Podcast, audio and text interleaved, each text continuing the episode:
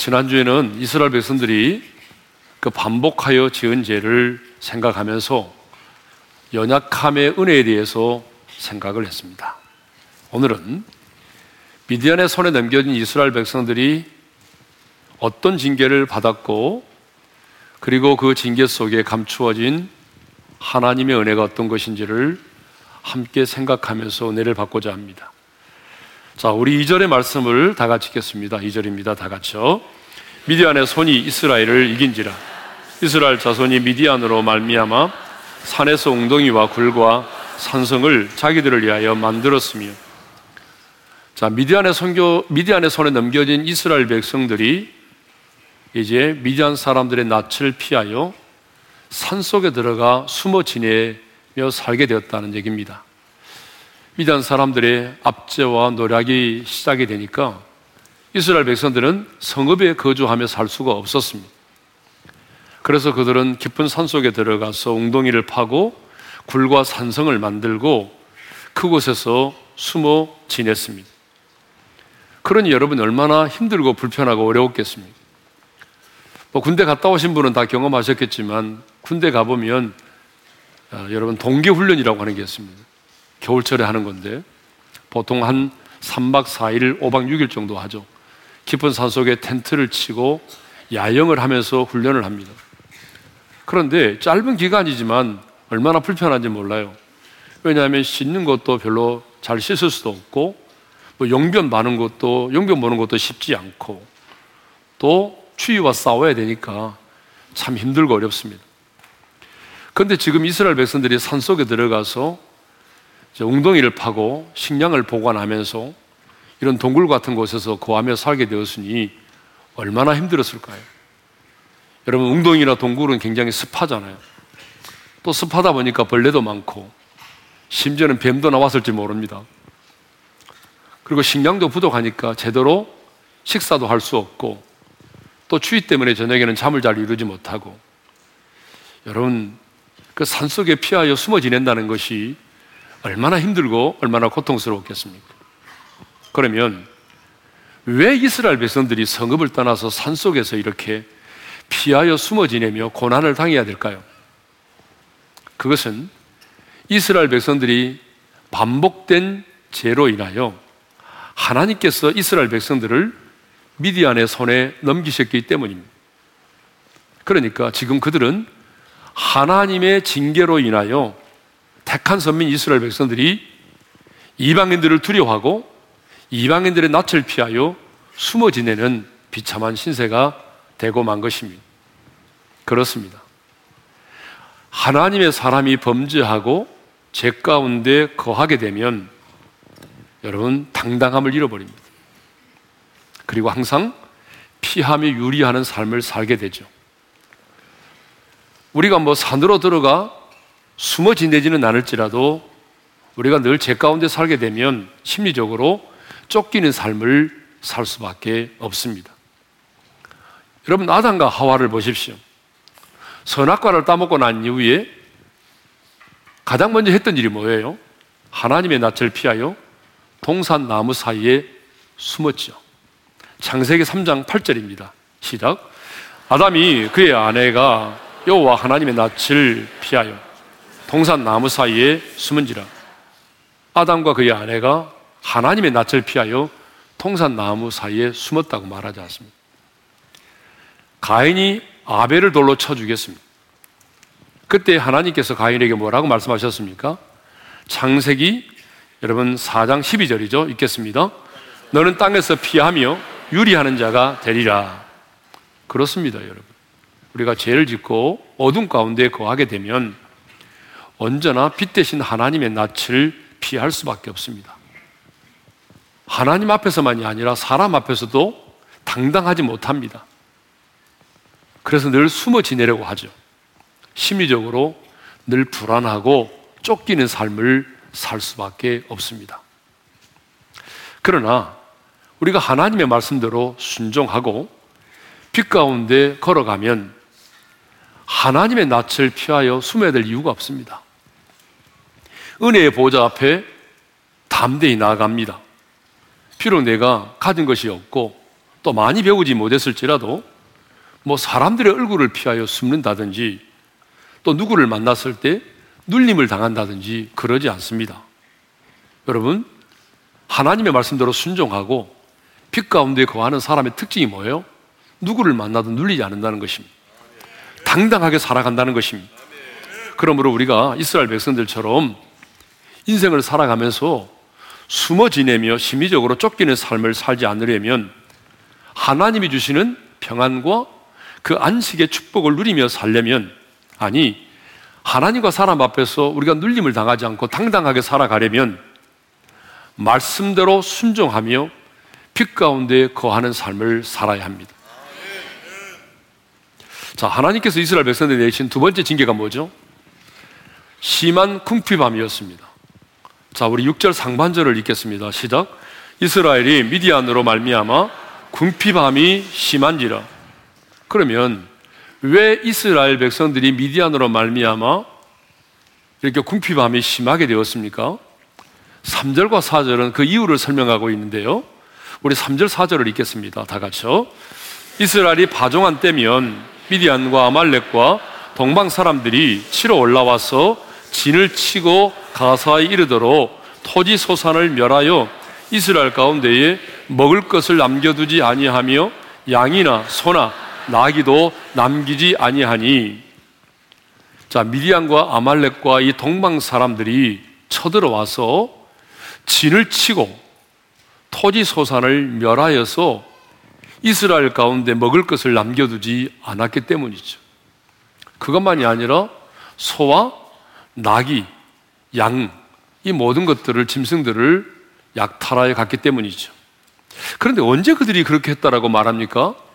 3절을 보게 되면 이스라엘이 파종한 때면 그랬습니다. 곡식을 거둘 때가 아니라 파종한 때면 이 파종한 때가 언제냐 그러면 이스라엘 백성들이 이렇게 씨를 뿌려서 싹이 돋아날 때를 말하죠. 그러니까 파종한 이제 씨들이 자라서 싹이 날 때쯤 되면은 이 미디안 사람들이 자신들의 그 짐승 떼를 몰고 들어와서 싹을 낸 식물들을 다 먹게 만들고 예? 뜯어먹게 만들고 토지를 짓밟아 버렸다는 얘기입니다.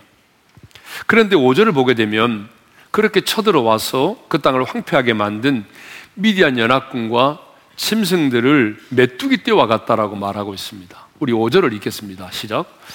이는 그들이 그들의 짐승과 장막을 가지고 올라와 메뚜기 떼 같이 많이 들어오니 그 사람과 낙타가 무수함이라. 자, 왜 메뚜기 떼와 같다고 말합니까? 미디안 연합군과 짐승들의 숫자가 수를 헤아릴 수 없을 만큼 많았기 때문이죠. 또 그렇게 말하는 또 하나 이유가 있는데 메뚜기 떼가 습격을 해서 한 번 그 지역을 훑고 지나가면 남는 것이 없어요. 나무와 풀과 곡식 등 모든 것이 흔적도 없이 사라집니다. 예. 그런데 지금 수많은 미디안 연합군들과 짐승들이 메뚜기 떼처럼 쳐들어와서 싹을 낸 식물들을 다 먹게 만들고 자기의 짐승들로 먹게 만들고 짓밟아서 아주 그 땅을 황폐하게 만들어 버렸다는 것입니다.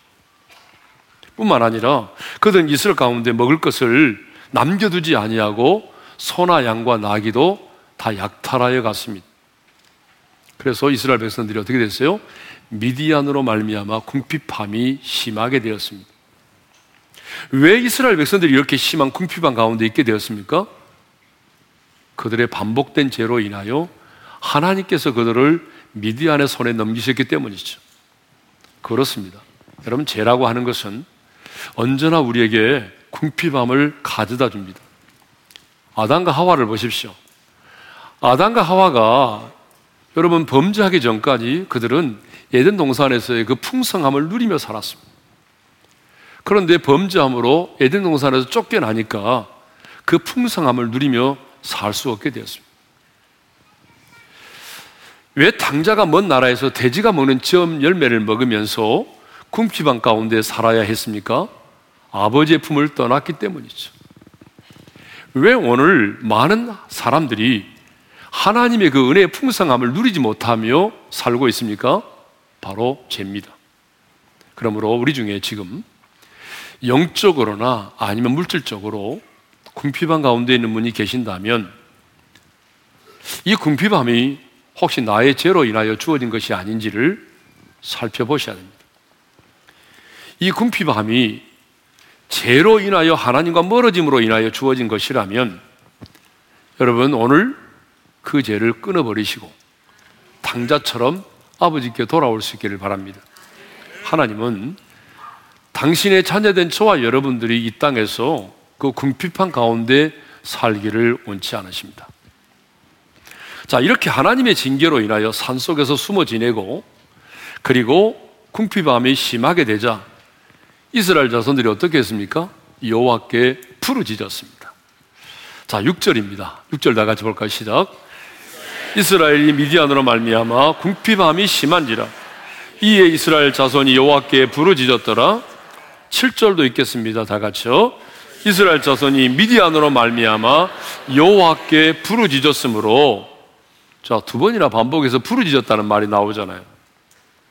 이 부르짖었다고 하는 말이 자크라고 하는 말인데 이 말의 뜻이 뭐냐 그러면 어려움을 당했을 때 도움을 청하기 위해서 울부짖었다 그 말입니다. 울부짖었다. 그러니까 단순히 소리를 내는 정도가 아니라 정말로 울부짖었습니다. 그러니까 이스라엘 백성들은 울부짖었는데 언제 이스라엘 자손이 여호와께 울부짖었습니까? 언제 이스라엘 백성들이 여호와께 부르짖었습니까?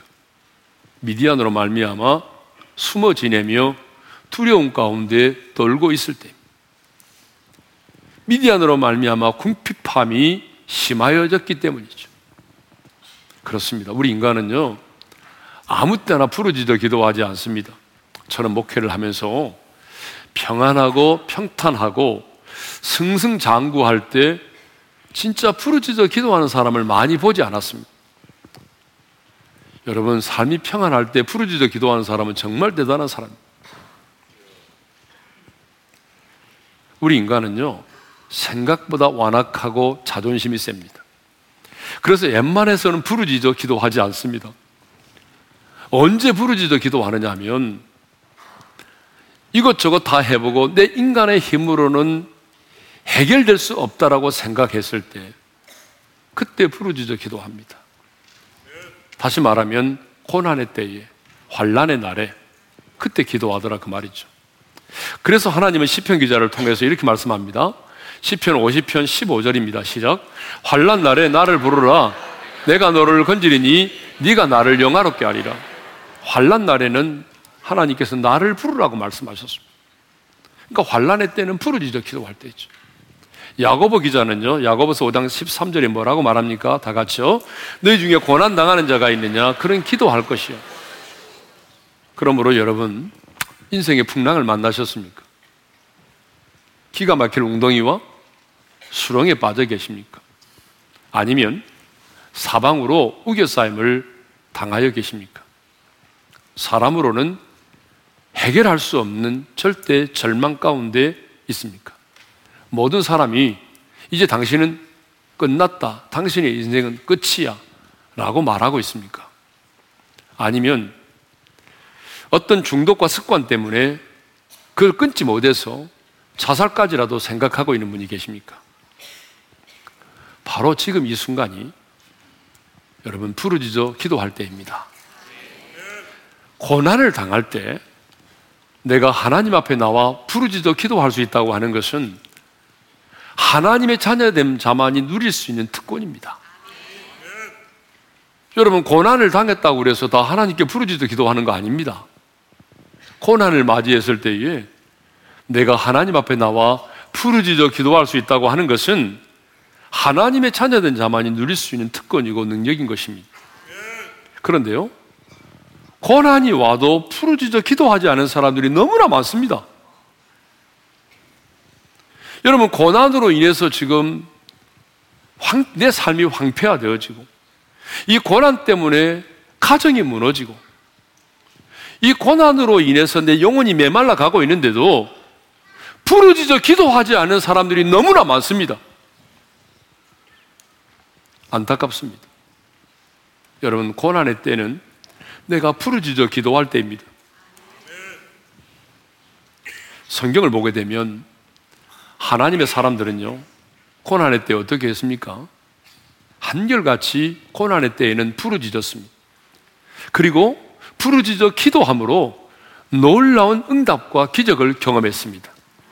모세를 보십시오. 모세가 이스라엘 백성들을 이끌고 애굽에서 나와서 여러분 가나안 땅을 들어가기 전까지 그 출애굽의 여정 속에서 얼마나 고난을 많이 겪었습니까? 여러분 돌에 맞아 죽을 수밖에 없는 이기의 순간들이 얼마나 많았습니까? 그런데 모세는 그 출애굽의 여정 속에서 자신에게 다가온 고난의 순간들을 위기의 순간들을 부르짖어 기도함으로 다 이겨냈습니다. 앞에는 넘실대는 홍해가 있고 뒤에는 예굽의 군대가 추격해 올 때도 그런 절체절명의 상황 속에서도 부르짖어 기도함으로 홍해를 육지같이 건넜습니다. 엘리야는 사르밧과 아비의 아들이 죽었을 때에 부르짖어 기도함으로 죽은 그 아들을 살렸습니다. 여러분 열왕기상 17장 21절을 읽겠습니다. 시작. 여호와께 부르짖어 이르되 내 하나님 여호와여 원하건대 이 아이의 혼으로 그의 몸에 돌아오게 하옵소서. 여러분 엘리야도 부르짖어 기도했습니다. 히스기야는 강대국 아수르의 사내립이 쳐들어와서 예루살렘을 완전히 보위했을 때에 그때도 부르짖어 기도함으로 위기를 극복했습니다. 이렇게 하나님의 사람들은 고난의 때에 위기의 순간에 부르짖어 기도하여 응답을 경험했습니다. 부르짖어 기도하지 않아도 우리 하나님은 우리의 기도를 들으십니다. 그러나 부르짖음이 뭔지 아세요? 오늘 하나님께서 내 기도에 응답해 주지 않으시면 내가 살 수 없다는 간절함에 대한 믿음의 고백이에요. 오늘 내가 부르짖어 기도하는 이유가 뭐예요? 오늘 주님이 내 기도를 들어주지 않으면 내가 살 수 없습니다라고 하는 그 간절함에 대한 믿음의 고백이 부르짖음이에요.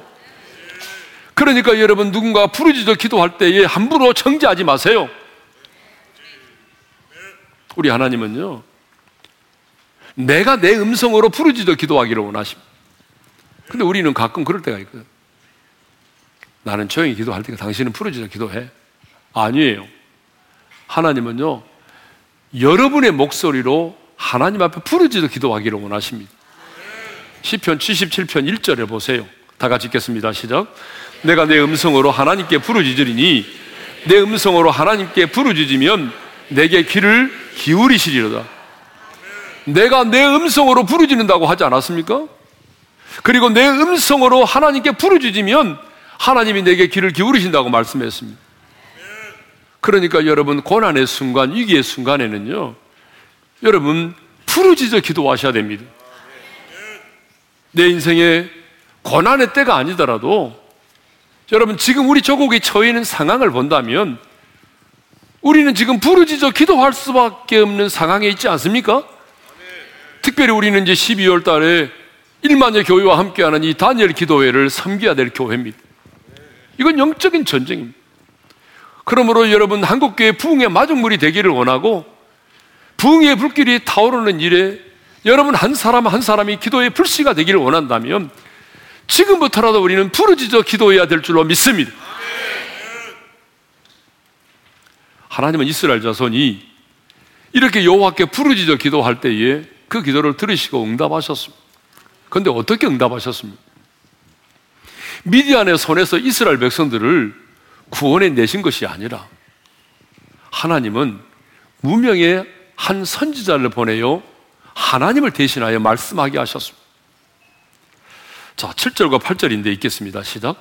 이스라엘 자손이 미디안으로 말미암아 여호와께 부르짖었으므로 여호와께서 이스라엘 자손에게 한 선지자를 보내시니 한번 따라서 합시다. 부르짖었으므로 한 선지자를 보내시니 다시 한번 따라서 합시다. 부르짖었으므로 한 선지자를 보내시니 여러분 이 말씀은 무엇을 말합니까? 부르짖었기 때문에 하나님이 기도의 응답으로 그 한 선지자를 보내셨다는 말입니다. 이 말은 다른 말로 말하면 부르짖어 기도하지 않았다면 하나님께서 응답으로 이 선지자를 보내지 않았을 거란 얘기입니다. 부르짖어 기도하지 않았다고 한다면 하나님께서 미디안의 손에서 이스라엘 백성들을 구원해낼 수가 없었습니다. 부르짖어 기도했기 때문에 하나님 응답하셨고 이 한 선지자를 보내셨다 그 말이죠. 이것을 보게 되면 부르짖음의 기도가 얼마나 중요한지 몰라요. 자, 그러면 왜 하나님은 구원자인 사사를 먼저 세우지 않으시고 미디안의 손에서 이스라엘 백성들을 구원해 내기 전에 먼저 무명의 한 선지자를 보내요 말씀하게 하셨을까요? 두 가지 이유가 있습니다. 첫 번째 이유는요, 하나님의 은혜를 깨닫도록 하기 위해서입니다. 하나님의 은혜를 깨닫도록 하기 위해서. 8절 하반절을 읽겠습니다. 시작. 그가 그들에게 이르되 여호와께서 이같이 말씀하시기를 이스라엘의 하나님 내가 너희를 예굽에서 인도하여 내며 너희를 그 종되었던 집에서 나오게 하여 자 하나님은요 한 선지자를 보내서 뭐라고 말씀하십니까? 하나님 내가 너희를 애굽에서 인도하여 내었고 내가 너희를 종되었던 집에서 나오게 했다 라고 말씀하십니다. 여러분 이게 뭐죠? 구원이죠. 그러니까 하나님께서 징계 가운데 있는 이스라엘 백성들에게 가장 먼저 하시고 싶은 말씀이 있다는 거예요. 여러분 그 말씀이 뭔지 아십니까? 내가 너를 구원했다. 여러분 이 말씀은 오늘도 동일합니다. 하나님의 징계 가운데 있는 우리 성도님들이 많이 계신데요. 오늘 그분들에게 하나님께서 가장 먼저 하시고 싶으신 말씀이 있습니다. 여러분들을 회복시키기 전에 먼저 하시고 싶은 말씀이 뭐냐 그러면 사랑하는 딸아, 사랑하는 아들아, 내가 너를 구원했다. 내가 너를 구원했다는 것이 어떻게? 은혜로 구원했다는 얘기 아닙니까? 사실 이스라엘 백성들이 어떻게 해서 애굽에서 나오게 됐습니까? 어떻게 해서 이스라엘 백성들이 그 바로의 압제에서 해방이 됐습니까? 자신들의 힘과 수고와 노력으로 그들이 예굽에서 나올 수 있었습니까? 아니면 그들이 비밀 결사들을 조직하고 그리고 그들이 계속해서 모여서 투쟁을 하고 그 투쟁의 결과로 해방이 되었습니까? 아니지 않습니까? 하나님께서 모세를 보내시고 열 가지 재앙을 그 땅 가운데 내리시고 마지막에는 6월절 어린 양의 피를 문설주와 인방에 바르게 하셔서 여러분 이스라엘 백성들을 구원해 내지 않았습니까? 오직 하나님의 은혜로 그들이 구원을 받았단 말입니다. 그러니까 하나님께서는 지금 뭘 말씀하시고자 하는. 내가 너희를 은혜로 구원하지 않았느냐? 하나님의 구원의 은혜를 깨달으라 그 말입니다. 이어서 이어서 여러분 구절에 뭐라고 말씀합니까? 구절을 읽겠습니다. 다 같이 시작. 애굽 사람의 손과 너희를 학대하는 자의 모든 자의 손에서 너희를 건져내고 그들을 너희 앞에서 쫓아내고 그 땅을 너희에게 주었으며 나는 너희들을 예굽에서 구원해 낸 것으로 끝나지 않았대. 구원 그 이후에 살, 구, 구원 그 이후에도 하나님께서 끊임없이 은혜를 베푸셨다고 하는 것을 말씀하십니다. 그렇습니다. 하나님은 그들을 이스라엘 백성들을 예굽에서 이끌어내는 것으로 끝나지 않으셨습니다. 하나님은 마침내 가나안 땅에 그들을 들어가게 하셨고 가나안 땅의 원주민을 몰아내게 하셨고 그 땅을 이스라엘 백성들에게 주셨습니다. 여러분 이스라엘 백성들이 가나안 땅을 어떻게 들어갔습니까? 어떻게 그들이 가나안의 원주민을 몰아내고 그 땅을 차지할 수 있었습니까? 하나님께서 싸워 주셨기 때문이죠. 전적인 은혜로 그들이 가나안 땅에 들어갈 수 있었고 그리고 가나안의 원주민을 몰아낼 수 있었고 그 땅을 차지할 수가 있었던 것입니다. 이것이 그들 가운데 베풀어 주신 하나님의 은혜였습니다. 여러분, 우리도 마찬가지입니다. 저와 여러분도 오직 은혜로 구원을 받았습니다. 여러분의 뭐 선과 여러분의 열심과 여러분의 어떤 업적으로 말미암아 우리가 구원받은 거 아니잖아요. 그리고 지금까지 살아온 내 인생의 모든 것 돌이켜 보니까 하나님이 은혜를 주셨잖아요. 그 하나님의 은혜로 우리가 여기까지 살아온 거 아닙니까? 그러니까 하나님은 이스라엘 백성들을 회복시키기 전에 먼저 뭘 말씀하시는 거예요? 하나님께서 그동안 베풀어 주셨던 은혜를 생각해 보라는 것입니다. 하나님의 은혜를 깨달으라는 거예요. 여러분, 사실 하나님께서 이스라엘 백성들에게 얼마나 많은 복을 주셨고, 얼마나 많은 은혜를 주셨습니까? 하나님이 그들에게 복을 주지 않아서 하나님이 그들에게 은혜를 주지 않아서 여러분 그들이 이렇게 비참하게 되었습니까? 아니잖아요. 하나님께서 그토록 많은 은혜를 주셨고 복을 주셨음에도 불구하고 그, 그들이 그것을 지켜내지 못했잖아요. 하나님이 주신 것들을 지키지 못했잖아요. 여러분, 우리도 마찬가지입니다. 많은 분들이 하나님이 내게 복을 주지 않아서, 하나님이 내게 은혜를 주지 않아서, 내 인생이 이렇게 핍절하고 어려운 가운데 있다고 말합니다. 아닙니다. 여러분 잘 생각해 보십시오. 결코 그렇지 않습니다. 하나님께서 여러분의 인생 가운데 너무 많은 은혜를 주셨고, 많은 복을 주셨습니다. 그런데 문제는 뭐죠? 하나님이 내게 주신 것들을 내가 지키지 못했다는 것입니다. 하나님께서 내게 주신 것들을 지키지 못하고 그것을 빼앗기고 말았다는 거죠.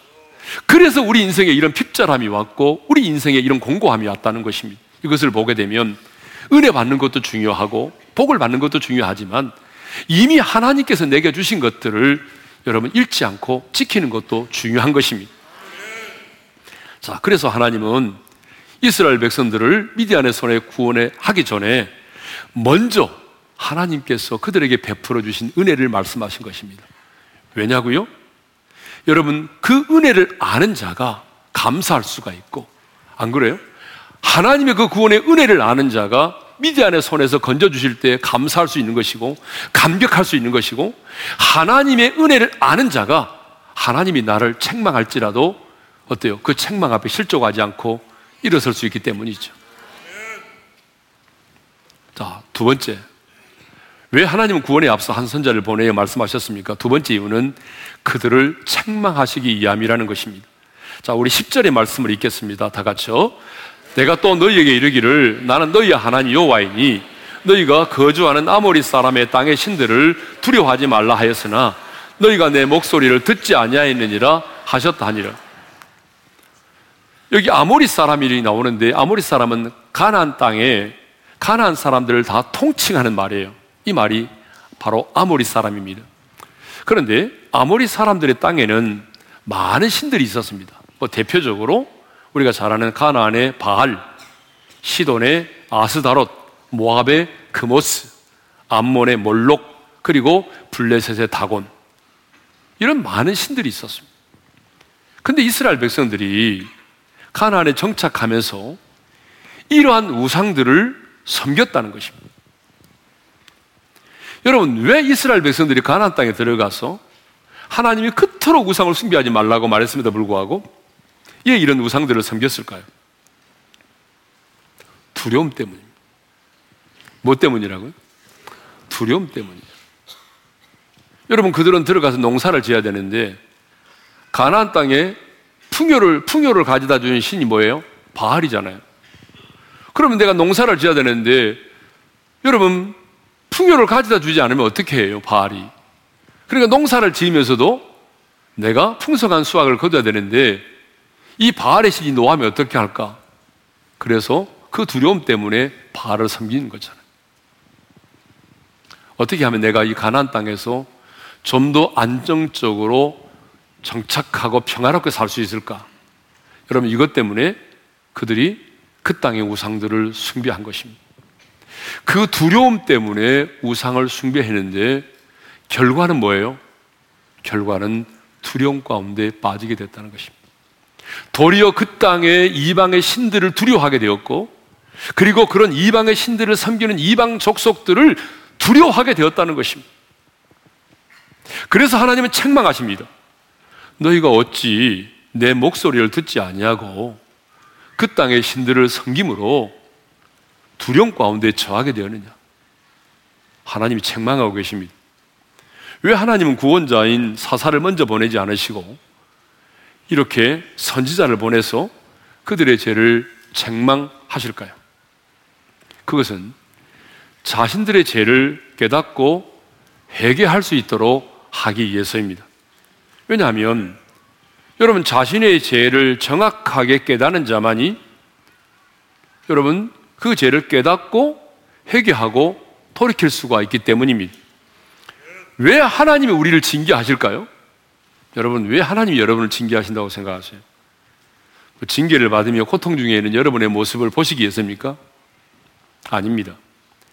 죄를 깨닫고 돌아오도록 하기 위함입니다. 그래서 여러분 하나님이 우리를 징계하실 때 보게 되면 내가 범죄한 징계를 깨달을 수 있도록 그 부분을 징계하지 않습니까? 여러분 그렇잖아요. 내가 물질로 아버지 앞에 범죄할 때 반드시 하나님이 물질로 인한 징계를 주시잖아요. 왜? 그래야 깨달을 수가 있으니까. 여러분 자식이 내 가정의 우상이 되어서 하나님과 멀어졌다면 반드시 하나님과 내 자녀와 관련된 징계를 하시잖아요. 왜요? 하나님의 징계는 징계 그 자체의 목적이 있는 것이 아니라 깨닫고 돌이킴의 목적이 있기 때문에 그렇습니다. 회개 없이는 용서도 없고 회개 없이는 회복도 불가능하기 때문에 하나님은 먼저 이렇게 그 죄를 책망하신 것입니다. 자, 그래서 하나님은 이렇게 선자를 보내서 첫째로는 하나님의 은혜를 깨닫게 하시고 두 번째로는 온전하게 자기의 죄를 깨닫고 돌아오도록 하기 위해서 그 죄에 대하여 책망을 하신 것입니다. 자, 하나님은 이스라엘 백성들이 반복하여 그 죄를 짓고 부르짖어 기도할 때에 그 기도를 예면하지 않으시고 하나님은 들으시고 응답하셨습니다. 그래서 한 선자를 보내어 말씀하셨습니다. 그리고 이후에 하나님이 기도원을 세워서 미디안의 손에서 그들을 구원해 내셨습니다. 자, 성경을 보게 되면 이스라엘 백성들이 늘 반복하여 죄를 짓습니다. 하지만 그들이 깨닫고 부르짖어 기도하면 하나님은 그 기도를 예면하지 않으시고 응답하셨습니다. 하나님은 당신의 백성들이 연약하여 반복적으로 그 죄를 지었을지라도 회개하고 돌이키면 언제 그랬느냐는 듯이 용서해 주셨습니다. 성경을 보게 되면 이스라엘 백성들이 죄를 짓고 넘어지는 횟수보다 우리 하나님께서 그들로 하여금 깨달음을 주시고 일으키시는 용서해 주시는 하나님의 횟수가 훨씬 더 많았다는 것입니다. 여러분 동의하십니까? 그렇습니다. 이스라엘 백성들이 하나님 앞에서 범죄하고 넘어지는 횟수도 많지만은 그러나 그들이 깨닫고 돌아왔을 때에 그들에게 깨달음을 주시고 다시 용서하시고 용납하시고 다시 이렇게 세워주시는 하나님의 횟수가 훨씬 더 많습니다. 여러분, 이 사실이 무엇을 말할까요? 이 사실은 바로 우리가 지은 죄보다 하나님의 은혜가 훨씬 더 크다는 것을 의미합니다. 왜 하나님은 미디안의 손에서 그들을 구원하시기 전에 한 선지자를 보내서 하나님께서 그들에게 베풀어 주신 은혜에 대해서 먼저 말씀하셨을까요? 그것은 하나님의 징계보다 하나님의 은혜가 훨씬 더 크기 때문입니다. 왜 하나님은 한 선지자를 보내요? 지금 이스라엘 백성들을 그 제약을 책망하시면서도 나는 너희의 하나님이다라고 말씀하셨을까요? 하나님은 지금 이스라엘 백성들의 그 우상숭배의 제약을 책망하시면서도 뭐라고 말씀하시냐면 10절에 보니까 나는 너의 하나님이다라고 말씀하십니다. 여러분 무슨 말입니까? 너희가 비록 징계 가운데 있고 내가 비록 너희들을 책망할지라도 너와 나와의 관계는 아직 변치 않았다 그 말입니다. 이 말은 무슨 말입니까? 하나님의 징계보다도 하나님의 사랑이 하나님의 은혜가 더 크다는 것입니다. 그렇습니다. 내가 지은 죄보다 하나님의 은혜가 훨씬 큽니다. 나를 향한 하나님의 징계보다 하나님의 은혜가 훨씬 큽니다. 그러기에 여러분 우리는 연약하여 반복적으로 그 죄를 지었을지라도 다시 회개하고 부르짖어 기도할 수 있는 것이죠. 왜요? 나의 넘어짐보다 나를 일으켜 세워주시는 하나님의 은혜가 더 크기 때문입니다. 내가 당하는 징계가 힘들고 어렵지만 그래도 우리가 이 징계 가운데 낭망치 않는 것은 나를 향한 하나님의 징계보다 나를 일으키시고 세우시는 하나님의 사랑이 더 크기 때문이죠. 내가 처해 있는 지금의 상황보다 지금 여러분 앞에 있는 그 어떤 문제보다 나를 향한 하나님의 사랑이 훨씬 더 큽니다. 그러므로 이 세상이 커 보입니까? 이 세상의 문제가 커 보입니까? 고난을 당하셨습니까? 사탄이 여러분을 참소합니까? 여러분의 죄를 까발리면서 사탄의 음성이 들려옵니까? 너는 이제 끝났어. 그때 내가 처해는 상황과 사탄의 참소의 소리를 듣지 마시고 하나님의 은혜를 생각하십시오. 나를 향한 하나님의 은혜가 훨씬 큽니다. 그러기에 우리는 다시 일어설 수 있는 것이고, 그러기에 우리는 다시 도전할 수 있는 것입니다. 오늘 나를 향한 그 하나님의 은혜, 내가 지은 죄보다 더 크신 하나님의 은혜, 나의 징계보다도 더 크신 하나님의 사랑, 그 하나님의 은혜와 사랑을 찬양합시다. 우리 묵상하면서 이 찬양을 드리고 싶습니다. 주의 사랑을, 주의 선하심을, 주의 은혜를 생각해 보라. 주의 사랑을, 주의 선하심을, 주의 은혜를 생각해 보라.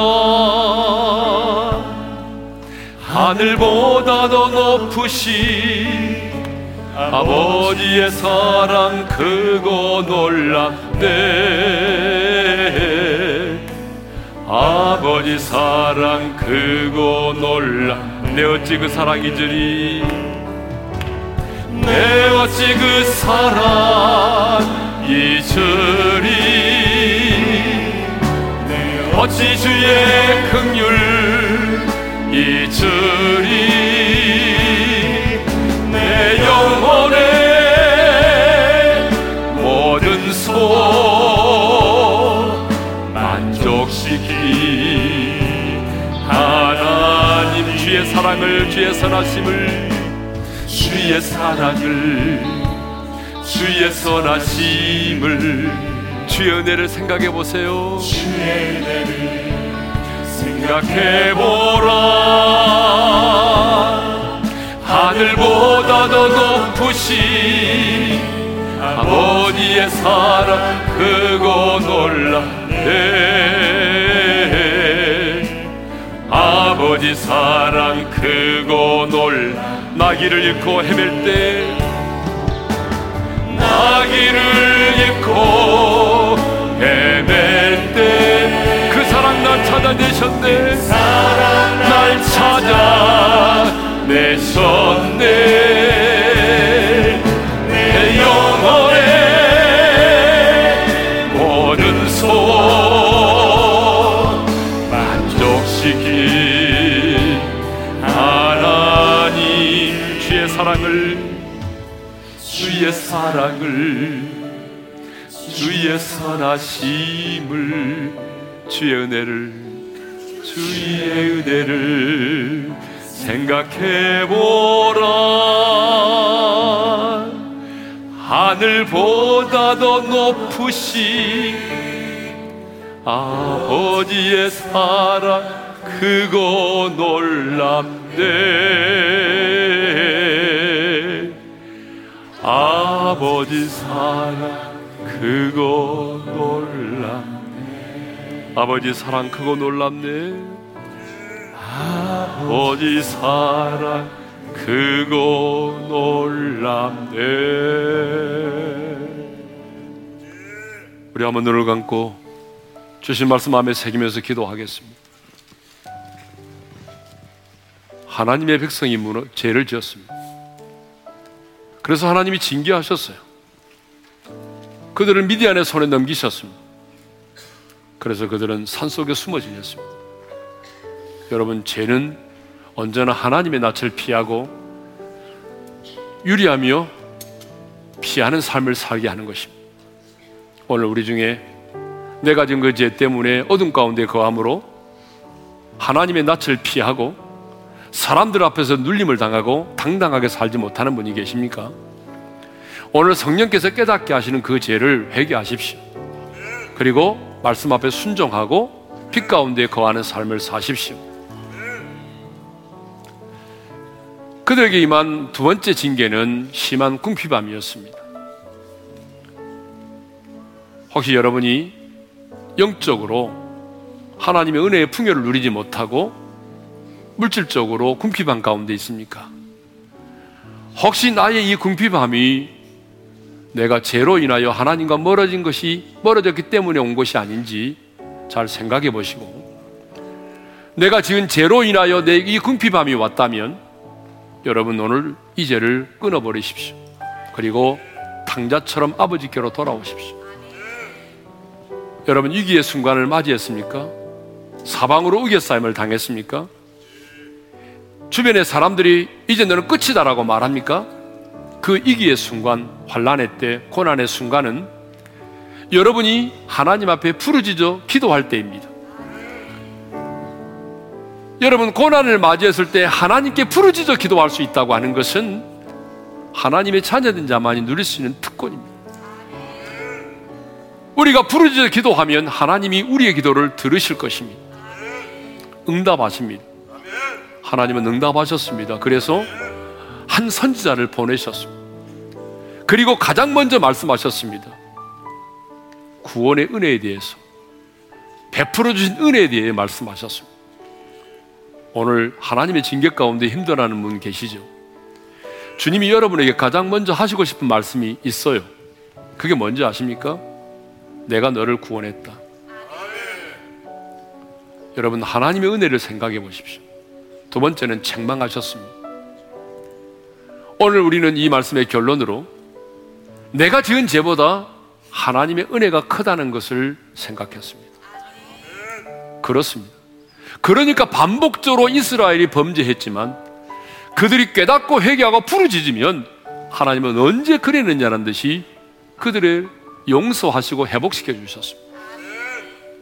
심지어는 하나님이 그들을 책망하시면서도 주님이 말씀하셨습니다. 나는 너희 하나님이다. 하나님의 징계보다 하나님의 사랑이 하나님의 은혜가 크다는 것입니다. 여러분, 내가 처해 있는 상황보다 내가 지금 처해 있는 문제보다 사탄의 참소보다 하나님의 은혜가 크다는 사실을 믿는 사람은 절대로 주저앉지 않습니다. 여러분, 지금 내가 처해 있는 그 어떤 상황일지라도, 어떤 문제라 할지라도, 이 문제와 상황보다 하나님의 은혜가 더 크다고 하는 사실을 믿는 사람은 다시 일어섭니다. 부르짖어 기도합니다. 하나님의 은혜가 작아져 보이기 때문에 기도하지 못하는 거예요. 여러분, 저는 분명하게 말씀드릴 수 있습니다. 여러분이 지금 어떤 상황 가운데 처해 있을지라도, 어떤 고난 가운데 있을지라도, 어떤 기가 막힌 웅덩이와 수렁에 빠져 있을지라도, 분명한 한 가지 사실은 여러분이 처해 있는 그 상황보다 하나님의 은혜가 더 크다는 사실. 그러므로 하나님의 은혜를 묵상하면서 여러분 다시 부르짖어 기도할 수 있기를 바랍니다. 다시 일어나 전진할 수 있기를 바랍니다. 다시 일어나 도전할 수 있기를 바랍니다. 오늘 이 시간에는 우리 부르짖어 기도하십시다. 주여 한번 외치고 간절히 부르짖어 기도하며 나갑니다. 주여! 하나님 아버지, 오늘도 우리에게 귀한 말씀을 주셔서 감사합니다. 하나님 아버지, 이 시간 우리가 부르짖어 기도합니다, 주님. 아버지, 오늘 우리 중에 내가 하나님 앞에 범죄하고 어둠 가운데 거함으로 말미암아 하나님 내가 하나님의 낯을 피하여 지내고 아버지 하나님의 사람들 앞에 당당하지 못하고 눌림을 눌림의 삶을 살고 있다면 오늘 하나님 우리의 죄를 깨닫게 하시고 돌이키게 하시고 그 죄를 끊어버리게 도와주십시오. 하나님 영적으로 물질적으로 내가 궁핍함이 있다면 하나님의 나의 죄로 말미암아 그 궁핍함이 있다면 그 죄도 생각나게 하시고 그 죄를 끊어버리게 도와주시옵소서. 이 고난의 순간에 내가 하나님 앞에 부르짖어 기도합니다. 하나님 아버지 우리 성도들이 부르짖어 기도하기를 원합니다. 하나님 우리가 부르짖어 기도하면 하나님이 들으신다고 말씀하여 주셨사오니 주여 우리의 부르짖음의 기도에 응답하여 주셔서 깨달음을 얻게 도와주시옵소서. 우리는 책망하시는 하나님 음성을 듣게 도와주시고 하나님 그 책망 앞에 우리가 피하지 말게 도와주시고 당당하게 죄를 끊어버리고 은혜 보좌 앞에 나가기를 원합니다. 내가 기가 막힌 웅덩이와 수렁 가운데 빠졌을지라도 내가 아무리 일곱 번 넘어졌을지라도 내가 연약하게 넘어졌을지라도 주여 내가 전 죄보다도 하나님의 용서와 하나님의 사랑과 하나님의 은혜가 더 크다는 사실을 믿기에 내가 오늘의 상황 앞에 좌절하지 말게 하시고 내가 오늘의 상황 앞에 두려워 떨지 말게 하여 주시고 하나님의 주위의 생각보다 높으신 하나님의 은혜를 생각하면서 하나님이 다시 일어나게 하시고 다시 도전해 나갈 수 있도록 은총을 베풀어 주시옵소서. 이제는 우리 주 예수 그리스도의 은혜와 하나님 아버지의 영원한 그 사랑하심과 성령님의 감동, 감화, 교통하심이 내가 지금 처해 있는 그 어떤 상황보다도 내가 비록 지은 죄보다도 나를 향한 하나님의 은혜가 훨씬 더 크다는 사실을 믿기에 좌절하지 않고 절망하지 않고 다시 일어나 도전하기를 원하는 모든 성도들 위해 이제로부터 영원토로 함께 하시기를 축원하옵나이다. 아멘.